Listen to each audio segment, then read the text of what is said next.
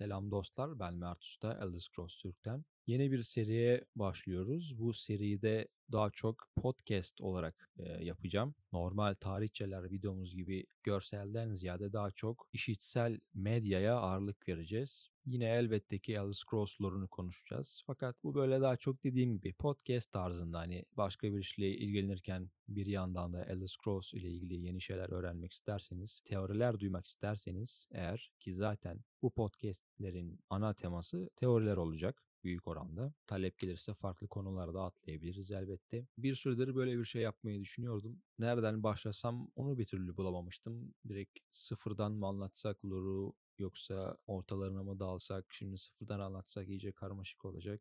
Şöyle bir şey yapayım dedim. Forumda daha önceden yazdığım birkaç tane yazı vardı. Onları ele alacağım yeni bilgilerle beraber. İyi veya kötü şeklinde her türlü yorumlarınızı da bekliyorum. Zamanla geliştiririz tabii ki de. Bu podcast'in konusu olarak su, hafıza ve lore başlıklı bir yazımı ele alacağım. Forumda zaten bunu yaklaşık sanırım 4 sene önce yazmıştım. Tekrardan bunu bir işlemek istedim çünkü çok ilginç bir teori. Bu arada şu konuda da bir uyarı yapmak isterim ki bu anlatacaklarım bu podcast'lerde genelde anlatacaklarım teori şeklinde olacak. Yani yapımcıların veya oyunun bize direkt olarak söylediği bilgiler değil. Biz oyuncuların çıkarımlar yaptığı ufak bilgiler bunlar. Yapboz halinde farklı farklı parçaları bir araya getirip bir teori üreteceğiz. Ki zaten teorinin ne olduğunu hepimiz biliyoruzdur. Evet, su, hafıza ve lore demiştik. Şimdi Elder Scrolls evreninde suyun ayrı bir önemi var. Nedir? Evet, canlıların yaşaması için gerekli olan bir madde ama Elder Scrolls Online'da bir görevde ki görevin adı da Mistress of the Lake, Bankoray haritasındaki bir görev.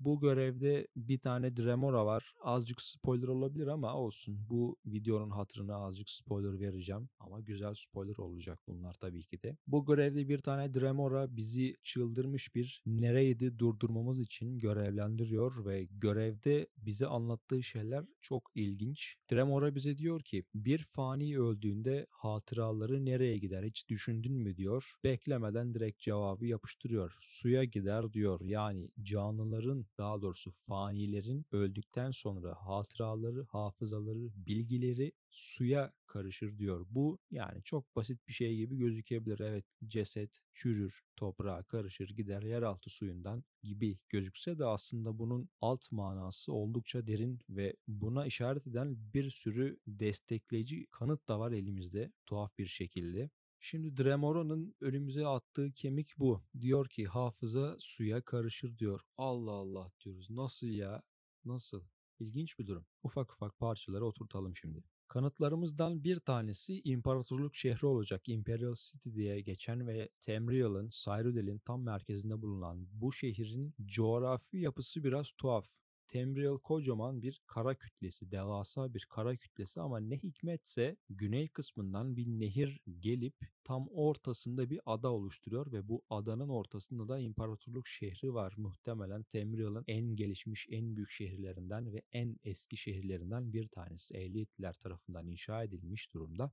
Bu ak altın kulenin yani imparatorluk şehrinin önemi şu bu bir metafiziksel kule kulelerin ne olduğunu daha sonra da anlatırız yine podcastlerimizin bir tanesinde. Ama ben şu an konudan sapmamak adına fazla oraya girmeyeceğim. Bu kuleler evrenin Oblivion'a kaymasını önleyen birer bariyer görevi görüyor. Çok yanlış hatırlamıyorsam 8 tane bariyer vardı. Bunlardan bir tanesi mesela Numidium. Kızıl Dağın altındaki Numidium. Skyrim'deki High Hrothgar bu dağın olduğu yer. Dağın ismi şu an Arz'ın soluğuydu galiba o büyük dağın ismi. O da bir kule olarak geçiyor. İlla böyle hani kule dediysek insan yapımı ak altın kule gibi bir kule aklınıza gelmesin. Kule burada bir sembol ifade ediyor. Bu kuleler zayıflayıp kırıldığı zaman da Oblivion'a karşı olan bariyer de zayıflamış oluyor. Şimdi bu ak altın kulenin bir kule olduğunu ve suyla çevrili olduğundan bahsetmiştik. Suyla çevrili olan başka bir şehir daha var. Evet doğru bildiniz. Vivek şehri. Vivek City. Morrowind'deki şair tanrı değişik adam Vivek'in Vivek'in kendi inşa ettiği bir şehir. Şimdi burada tuhaf olan bir şey var. O kadar düz, boş arazi varken bu adam manyak mı? Niye gitmiş denizin ortasına bir şehir inşa etmiş? Demek ki var bir bildiği. Anlaşılan var gibi. Morrowind ve Elder Scrolls Online oyunlarında gördüğümüz Vivek şehri suyunun üstüne inşa edilmiş halde ve belki de bunun sebebi de Vivek'in bu hafızaya, bilgiye kolayca ve hızlı bir şekilde erişmek istemesi olabilir. Ayrıca Morrowind'in oynarsanız eğer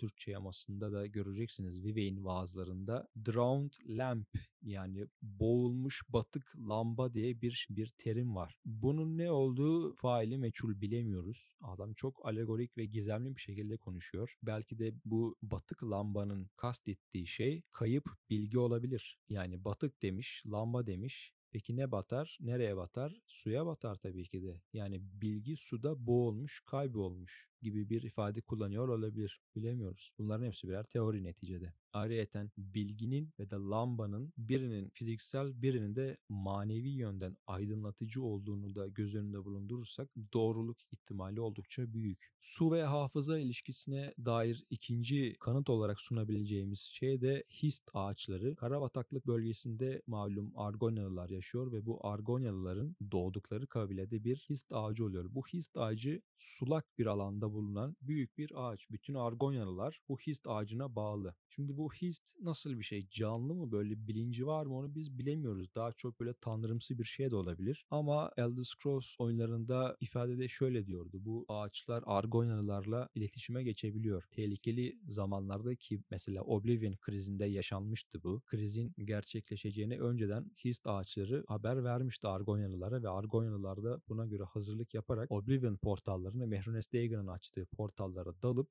Daedra'ları bir güzel tokatlamıştı. Ve zaten orada pek bir kriz olmadı. Daedra'lar Karabataklı, Black Marsh'ı istila etmek yerine resmen Argonyalılar Oblivion'u işgal etti. İkinci olarak yine hist ağaçları etrafına devam edeceğim. Argonyalıların hist sapını, hist özütünü yaladıklarında böyle içtiklerinde kendilerinden geçtiğini biliyoruz. Böyle resmen hani nirvana'ya ermiş gibi oluyorlar. Bu belki de bütün o bilgiyi eriştikleri için beyinde kısa bir devre yapıyor olabilir.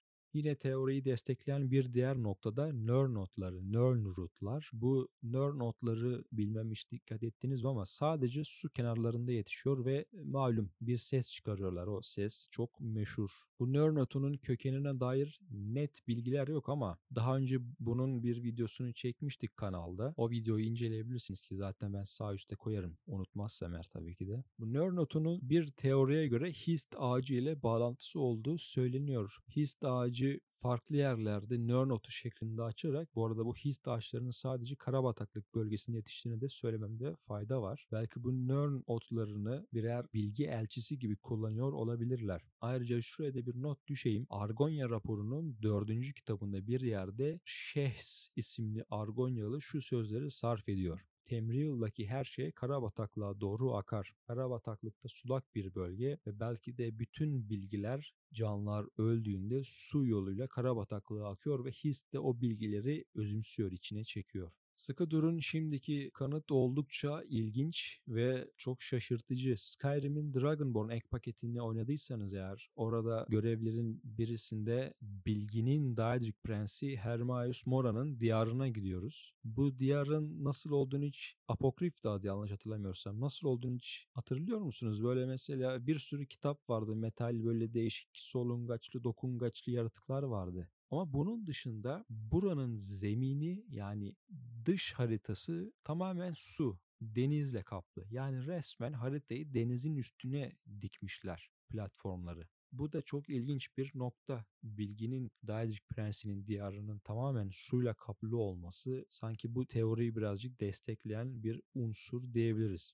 Şimdi ufaktan başladığımız yere dönelim. Elder Scrolls Online'daki Mistress of the Lake görevinden bahsetmiştik Bankoray haritasındaki. Mistress of the Lake yani kabaca gölün hanımı diye çevirebiliriz bu görevin ismini. Bir Nereid'den bahsetmiştik. Bu Nereid'ler sulak alanlarda yaşayan yaratıklar. İnsanımsı görünüme sahipler bunlar. Elder Scrolls Online oynadıysanız zaten aşinasınızdır büyük ihtimalle. Bu Nereid'lerin bir tanesi suyun gücünü kullanarak bilgi depolama gücünü kullanarak çok kadim bilgilere erişmiş halde ve bu Daedric prensimiz de bunu durdurmaya çalışıyor. Belki de muhtemelen kendi bilgi kaynağını oluşturmaya çalışıyor. Belki bu bilgiyle ne yapacak onu tam bilemiyoruz. Belki de biliyoruzdur da ben görevi çok uzun zaman önce yaptığım için unutmuş olabilirim. Ama size tavsiyem bu görevi Elder Scrolls Online'a sahipseniz bu görevi mutlaka yapın. Gerçekten çok enteresan bir görev. Sıradaki kanıta tam ispat etme şansına erişemedim ama yanlışsam düzeltin mutlaka. Yine Skyrim'in Dragonborn ek paketinde Solstheim adasında kuzey taraflarında Skull adında bir köy vardı malum bilirsiniz. Bu Skull'ların tanrısı Allmaker ve Allmaker Stone denilen bu diki taşlar var Solstheim adasının farklı noktalarında. Bu taşların hiç zeminine baktınız mı? Yanlış hatırlamıyorsam zeminleri hep böyle ufak bir göletin üzerinde böyle bir sulak bir alanın üstündeydi. Belki de bu Allmaker denen tanrı veya yaratık her neyse bilgiyi seviyor olabilir podcast çalışmamız bu şekilde olsun. Şöyle hafiften bir teori olarak giriş yaptık lore konularına. Eğer merak ettiğiniz bazı şeyler varsa teori olarak onları inceleyebilirim. Normal wiki veya ansiklopedik lore bilgilerini bu videolarda değil de tarihçeler kısmında anlatmaya devam edeceğim böyle slideshow şeklinde. Ama bu kısımlarda birazcık daha podcast dediğim gibi işitsel medyaya ağırlık vererek hani hafızamdaki bilgilerle beraber sohbet tarzı konuşarak anlatmak istiyorum. İyi kötü bütün yorumlarınızı açayım hani şöyle yapsan daha iyi olur diye. Belki şunları da kullanabilirsin dediğiniz varsa beklerim. Kapatmadan önce de şunu tekrar tekrar söylememde fayda var. Şimdi bizim benim bu anlattığım şeyler birer teori. Kesin bilgi değil. Neticede oyunu yapanlar, yazan kişiler bize net bilgiyi vermiyor. Hatta verdikleri net bilgiyi bile sonraki oyunlarda değiştirebilirler. Ki zaten Elder Scrolls evrenini güzel yapan şey de bu. Belli e, tek bir doğrunun olmaması. Her ırk olaylara farklı açılardan bakıyor yani tek bir doğrumuz yok. Elder Scrolls evreni de bu kadar uzun süre ayakta kalmasını sağlayan şeylerden birisi de bence bu zaten. Farklı teorilerin sürekli oyuncular tarafından üretilip tartışılması ve evrenin sıcak kalması, hala konuşuluyor olması. Bunlar benim çıkarımlarım. İnternette sağda solda bulduğum bilgilerle beraber harmanlayıp bir araya getirdim. Bir sonraki çalışmamızda, podcast'imizde veya videomuzda artık hangisi olursa onda görüşmek üzere. Kendinize iyi bakın.